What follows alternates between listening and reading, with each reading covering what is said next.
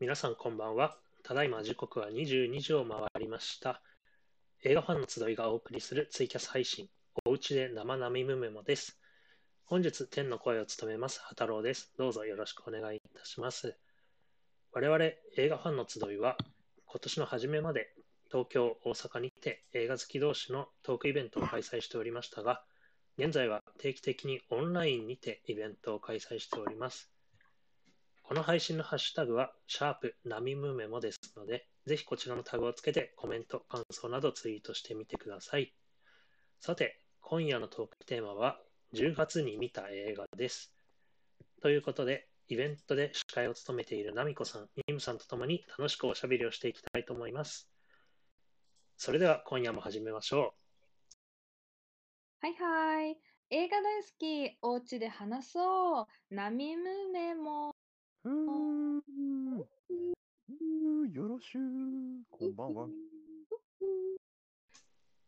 はい、ありがとうございますす。えーということで、改めまして、本日のトークテーマは10月に見た映画です。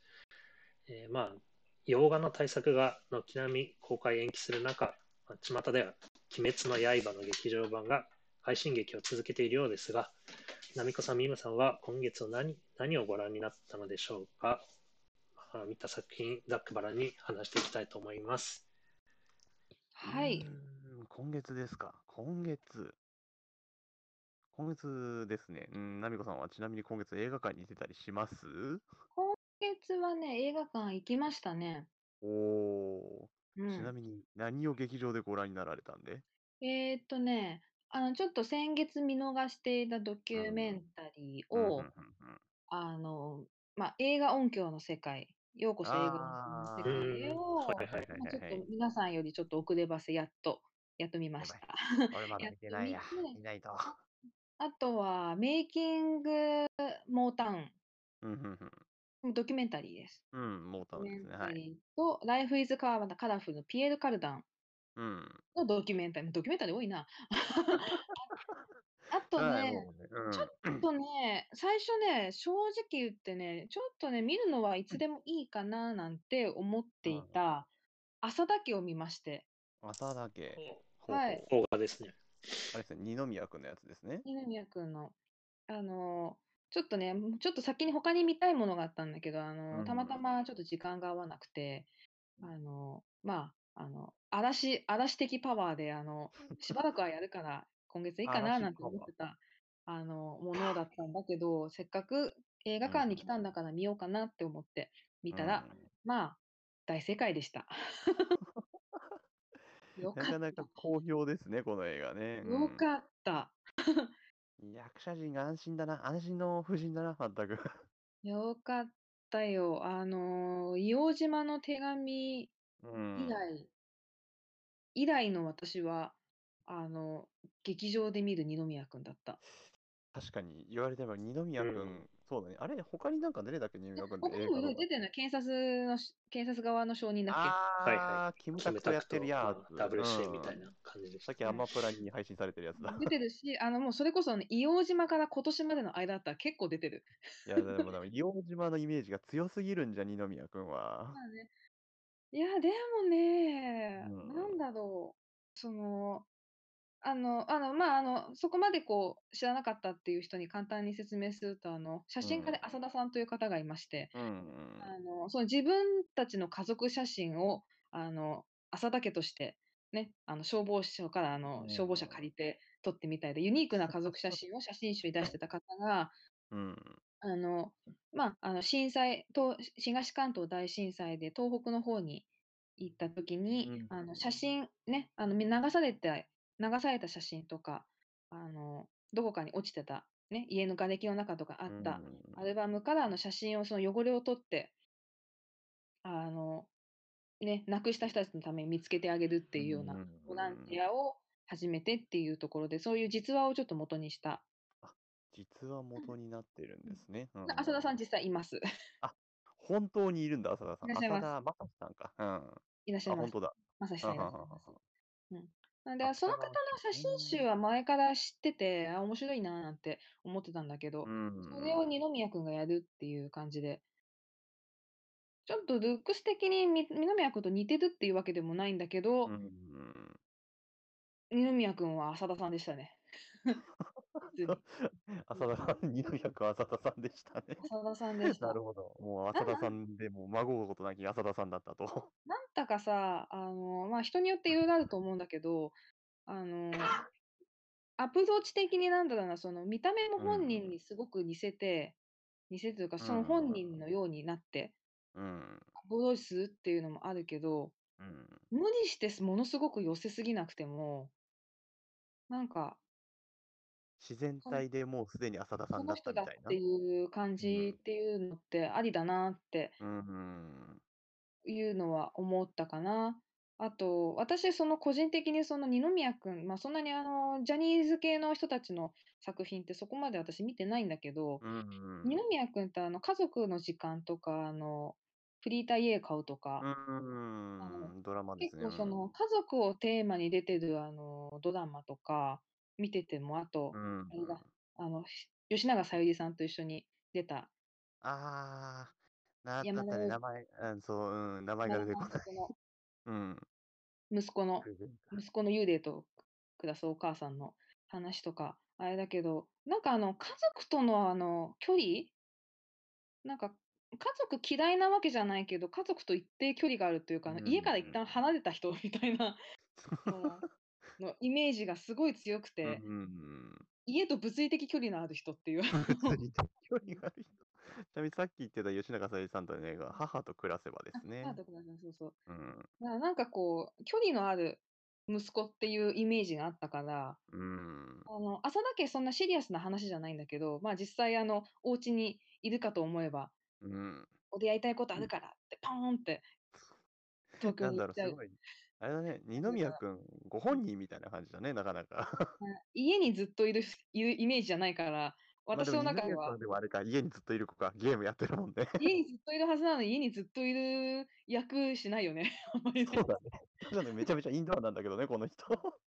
ね。いや、あでも二宮君だけじゃなくて、その妻夫木聡、うん。で出ておるし兄ちね。ゃんもそうだし、菅田あ将暉とも出てるね。うん。浅田さんの幼馴染に扮するあの黒木華ちゃんうも良かったし、ん。いやーね、あもう俳優陣に見てるとすごい安心できるというかなんていうか、もうそうあと絶ち対ょっいとい映画だろうなっていうのをあ感あとじる。ね、うんちょっとしかね出てない菅田将暉の存在感が強すぎる。ね、ちょっとしか出てこないの。 あちょっとしか出てない。 めちゃめちゃメインみたいな感じでポスター出てるけど、何ちょっとなのこの人。 でもすごいよねね。どこにいてもその場にいたような感じでいるから、みんなそうなんだけどね、この子に出て る。あ本当にこの人存在してるんだろうな、みたいな感じに見えるんだね。 うん、うん。まあななん、なんだろうな、その写真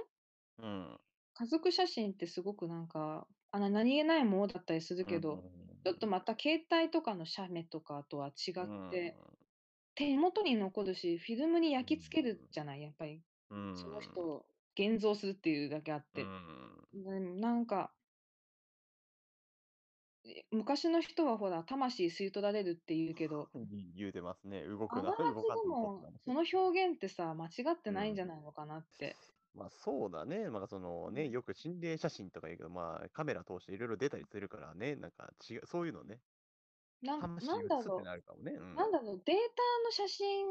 私生まれた時はまだフィルムで、うん人生の後半戦からあのデータデータの写真に移ったからかもしれないけど、やっぱりなんか、フィルムの写真って、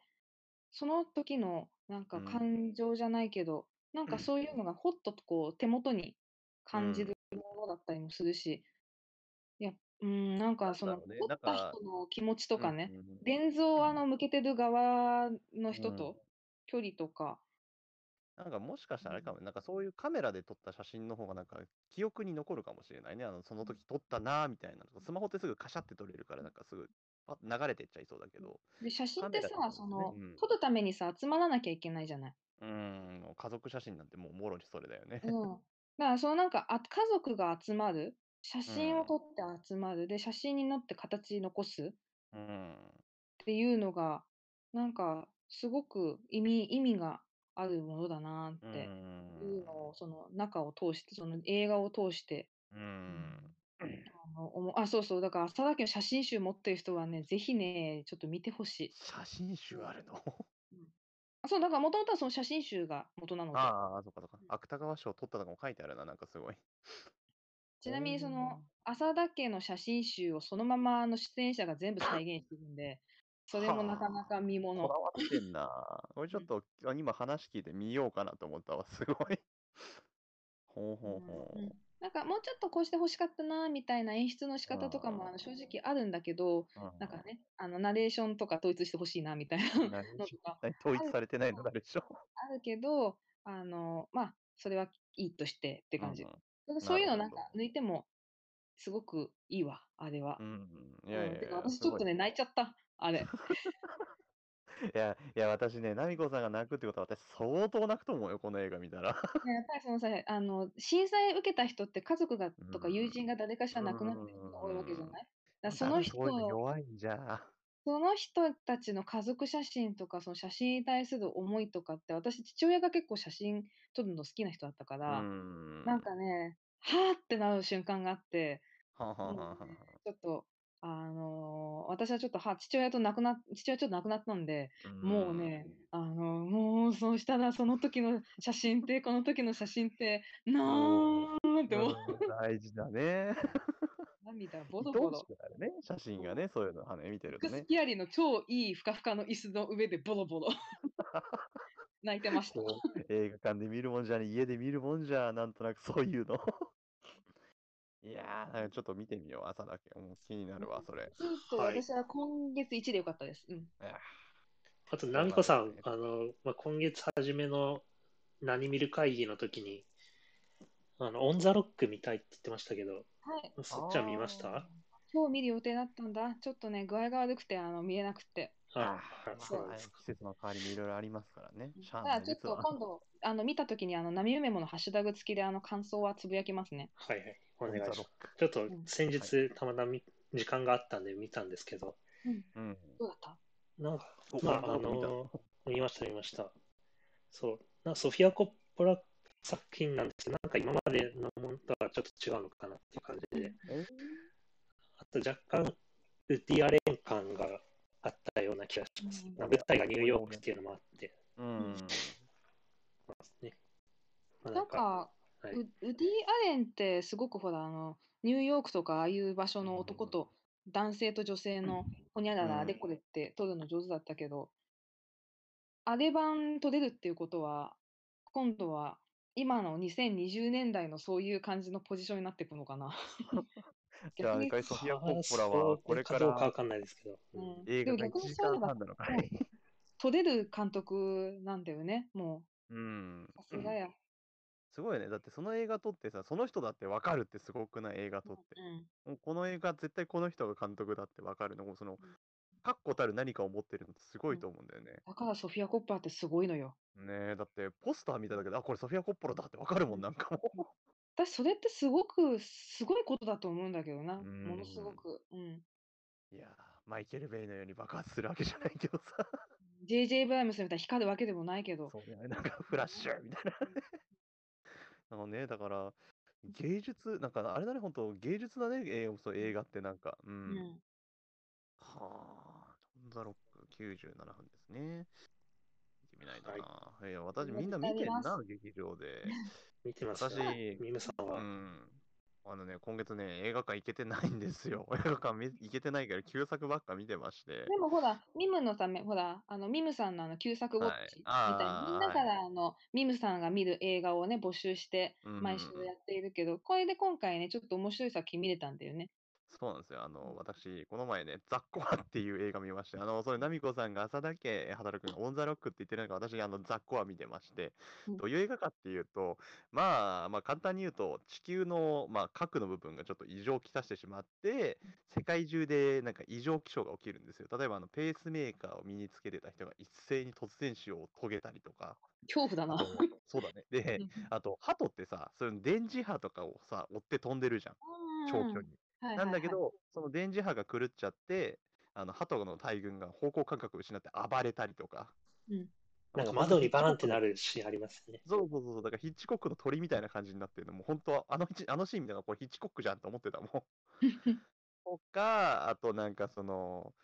地球のコアが停止することによって、いわゆるその、太陽フレアをその防いでる層があるんですよ、地球っていうのは。そこのうん一部がなくなってしまって、もうものすごい熱線が地球にほ降り注ぐとか、そういう大体が起きるんですよ。あの、うん地球のコアが止まることによって。で、その地球のコアを、そのまたか、あの、何、復活させに行くお話なんだけど、うんまあ、もうなんか無茶苦茶だよね、その設定の時点で。 もう地球の真ん中に行くために、その掘り進むために必要な機械も、機械も必要だし、仲間を集めたりもしなくちゃいけないしで、まあ2時間、何分だったかな ?2 時間30分ぐらいあったから、この映意画。外と長いのね。そう結構長いんでびっくりした。で、これね、でもね、すごい、ま、うまくまとまってて、さっき話したような、最初、その、まあなんか不穏に、こう、地球に危機が迫っていく描写からの木で、で次、あの、仲間集めの焦点との章で、で、なんかその機械とかを作って、よし、じゃあ行くぞみたいな感じの点なんですけど、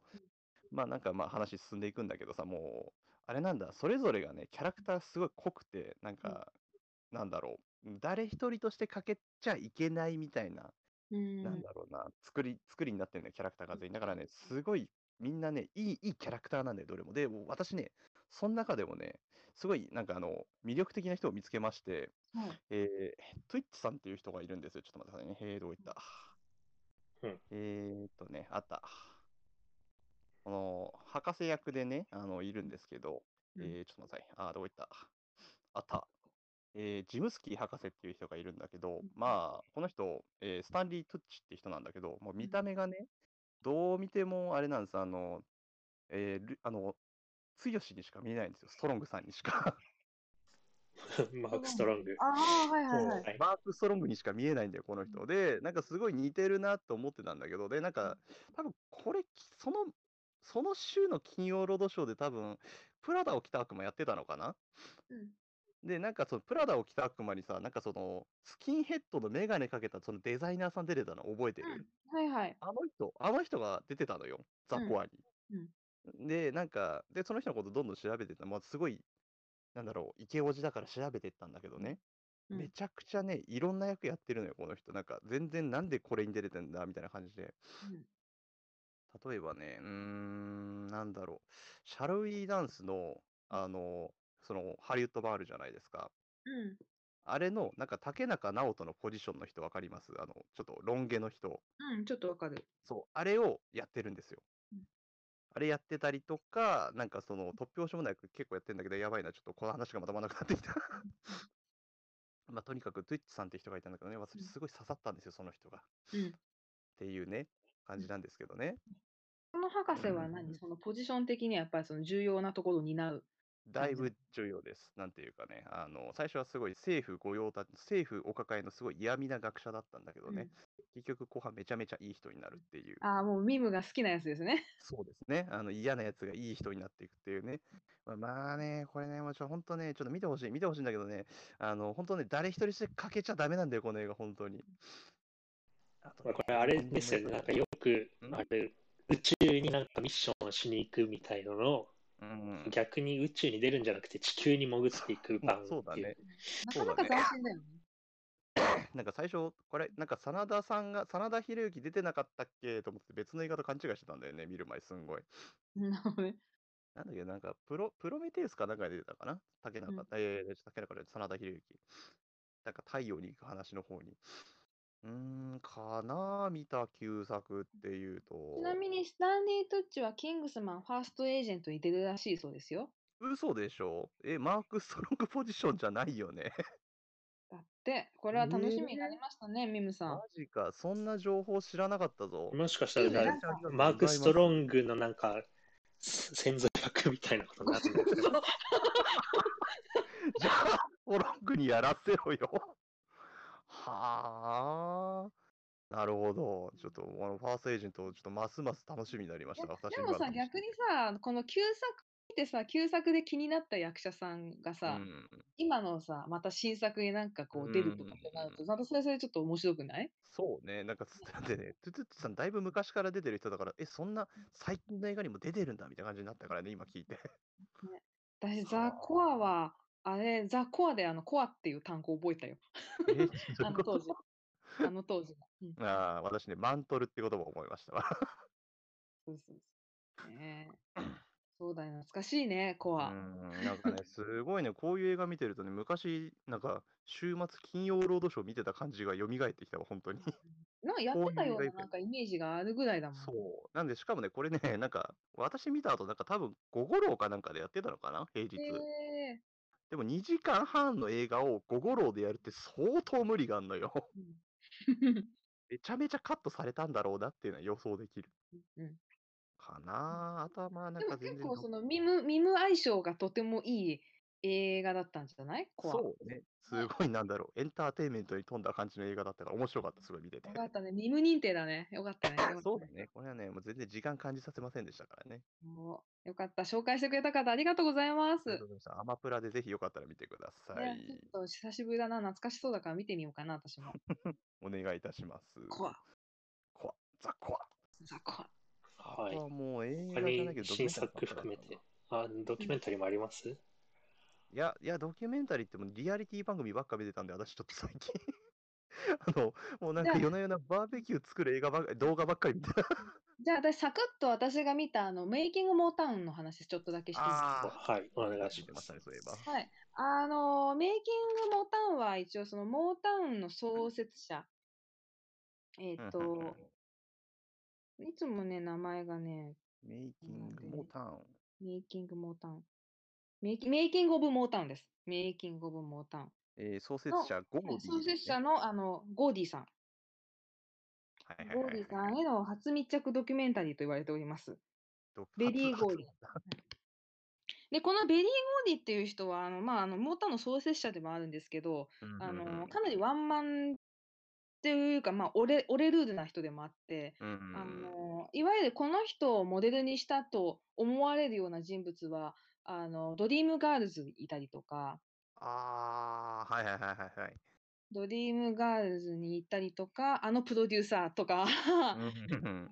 あとはまあちょっとシュガーマンっていうあのちょっとなぜか南アフリカの方でやたらとヒットしたシュガーマンってアーティストを追うっていうドキュメンタリー昔あったんですけど、うんそこで若干取材を拒否しかける あのたりと なか、 なんだそういうの、そういうの嫌いなのか、この人取材されるの。あとそのモータウンに所属していたマービン・ゲイやスティービー・ワンダーとかあとマイケル・ジャクソンとかうんうのん話になってくるとやっぱりちょいちょいちょっとその強い意向みたいなところの影にふんわり見えてくる ふんわり見えてくる もあうなんかのチラチラ見えんなもーうって。あの強強おじさんっていう感じのね音楽好きな人にも映画好きな人にもちょっとそういうイメージが強い人なのかなっていう感じなんですけど、じゃあそのおじさんの言い分を聞いてみようかっていう感じで私は見たのね。なるほど、ちょっと話を聞こうと。でそうするとあのこのベリー・ゴーディっていう人はあのデトロイト出身 うん。であの小さい頃にあの新聞を黒人向けの新聞をあのみんなに売ってた時うんうんに。あの黒人の子供が白人の街で売ったらどうなるかっていうのを試したら飛ぶように売れたっていう経験から、はまあ、商売の楽し楽しさに目覚め、でうん音楽好きが高じて紆余曲折あってモータウンレコードを作りました。 でレコード会社を作る前にあのフォード社の車の工場に勤めていた経験から、うん車の分業の組み立て作業はあはあはあ。コンベヤーに乗せて型を作るうんタイヤをつけるとかってあるじゃない、うん あの作業はアーティストを作る作曲作業にもあのつあの使えるということに気づいた人で。どういうことほだから分担作業だから育成う。作曲、編集うん。うんで作詞をつける。あであ、もう全部一人でやるんじゃなくて、分けてできるぞそといれうをこと全てね。それぞれのプロフェッショナルに任せたり、うん自分たうんちうんで曲を作ったりして、それをうんうんなんか持ち寄って良かったものを採用して、うんそれをまたいい良さそうな人にあてがって、それを出すっていうのを、すごいはあ車のその工場のようにそうやって分うん担分担うん組み立て組み立てっていうように作った。であの作曲家同士をこういいものは作曲する。でこの人うのんうん本人も作曲ができる人で、うんこの人が作ったものとかも多いのね。あとこの人と組んだうんあの作曲家の人も多いんだけど、みんながそれを競ってそれで良かったものを採用していくっていう感じで切磋琢磨が生まれ、うんそれでそのモータウンっていうその一大ムーブメントが起きるっていううんうん、そう今ではもう普通にやっていることなんだけどそれをあのきちんとあの成立させたのがこのモーターの。会社だねへなんかあでれもだねそれはなんかこすごくそのうんうん家族みたいにその強い絆と連帯、うんあの結束感で動いている反面その強い結束がそこからねあのアーティストがはみ出したくなる一歩出たくなることも生まれるっていうのもある自け分れでどやりてえみたいなね。うんうんでもその中でそのモータウンのアーティストたちだけであのアメリカツアーをやった時に初めてその北部に生まれ育った黒人が南部とかディープサウスうのんうん人種差別にあ初めて目の目の当たりにしてショックを受けたりあどうするかって思ったりでも人種の壁があってもみんな若い人たちは音楽聴いて聴いてダンスを踊ればみんなは一緒なんだってうんこの人はあのすごくなんだろうなビジネスライクなところもあるんだけど、ううんん、あの白人も黒人も痛い時は痛いし笑う時は笑うし泣く時は泣くんだから一緒だっていう人なんであれちょっとまた今の時期見ると面白いかなっていうドキュメンタリーでしいやた。うんすあごいとないいそう音楽をね、うん映画館の音響で聴けるっていうのはいいよ。ーもう映画館をね、そういうものと思っているからね、我々。 これめちゃめちゃおすすめです。なるほど。これは、あんまり劇場は多くないかな。ちょっと見てみようかな。ガーディアンズのエンディィングテーマの「エンノーマウンテンハイアイナフ」も流れるんで、ンぜひぜひは皆ーそうなんです確かねさん。見れば。はい。あはい、ということで、まあ、10月もいろいろありましたが、まあ、そろそろ放送も終わりの時間に近づいい塩近づ梅いてまいりまの時間したになり。ましたね。はい。ということで、ここで皆さんには我々映画ファンの集いの活動をお知らせいたします。はいえーまあ、今年の初めまでは、東京、大阪にてリアルトークイベントを開催しておりました映画ファンの集いですが、現在はレモというインターネットサービスを利用したオンラインイベントを開催しております。えー次回の開催は11月28日の土曜日15時から、ボリューム12、12を予定しております。えーこちらの参加申し込みは近日開始予定ですので、今しばらくお待ちください。はい、こちらの開催の詳細につきましては、イベントアプリ PTX や映画ファンの集いの Twitter アカウントをチェックしてみてください。また、イベントの他には本日のように毎週末ツイキャス配信生並無面をお届けしております。ツイキャスでお聞きの方はサポーター登録、また YouTube でお聞きの方はチャンネル登録のほど何卒よろしくお願いいたします。お願いします。待ってお願いまいたしす。ます。はい。こちらの生並み夢も次週の配信は11月1日日曜日、時間は同じく22時頃からの予定です。次回のトークテーマは11月何見る会議です。ハロウィン翌日となります来週は11月に見たい映画をチェックしていきたいと思います。また映画ファンの通のツイッターアカウントではスタッフが映画に関連した企画を持ち回りで投稿しておりますので、ぜひそちらもチェックしてみてください。それではまた次週もお会いしましょう。ありがとうございました。ありがとうございました。ありがとうございました。おやすみなさい。またねおやすみなさい。バイバイ。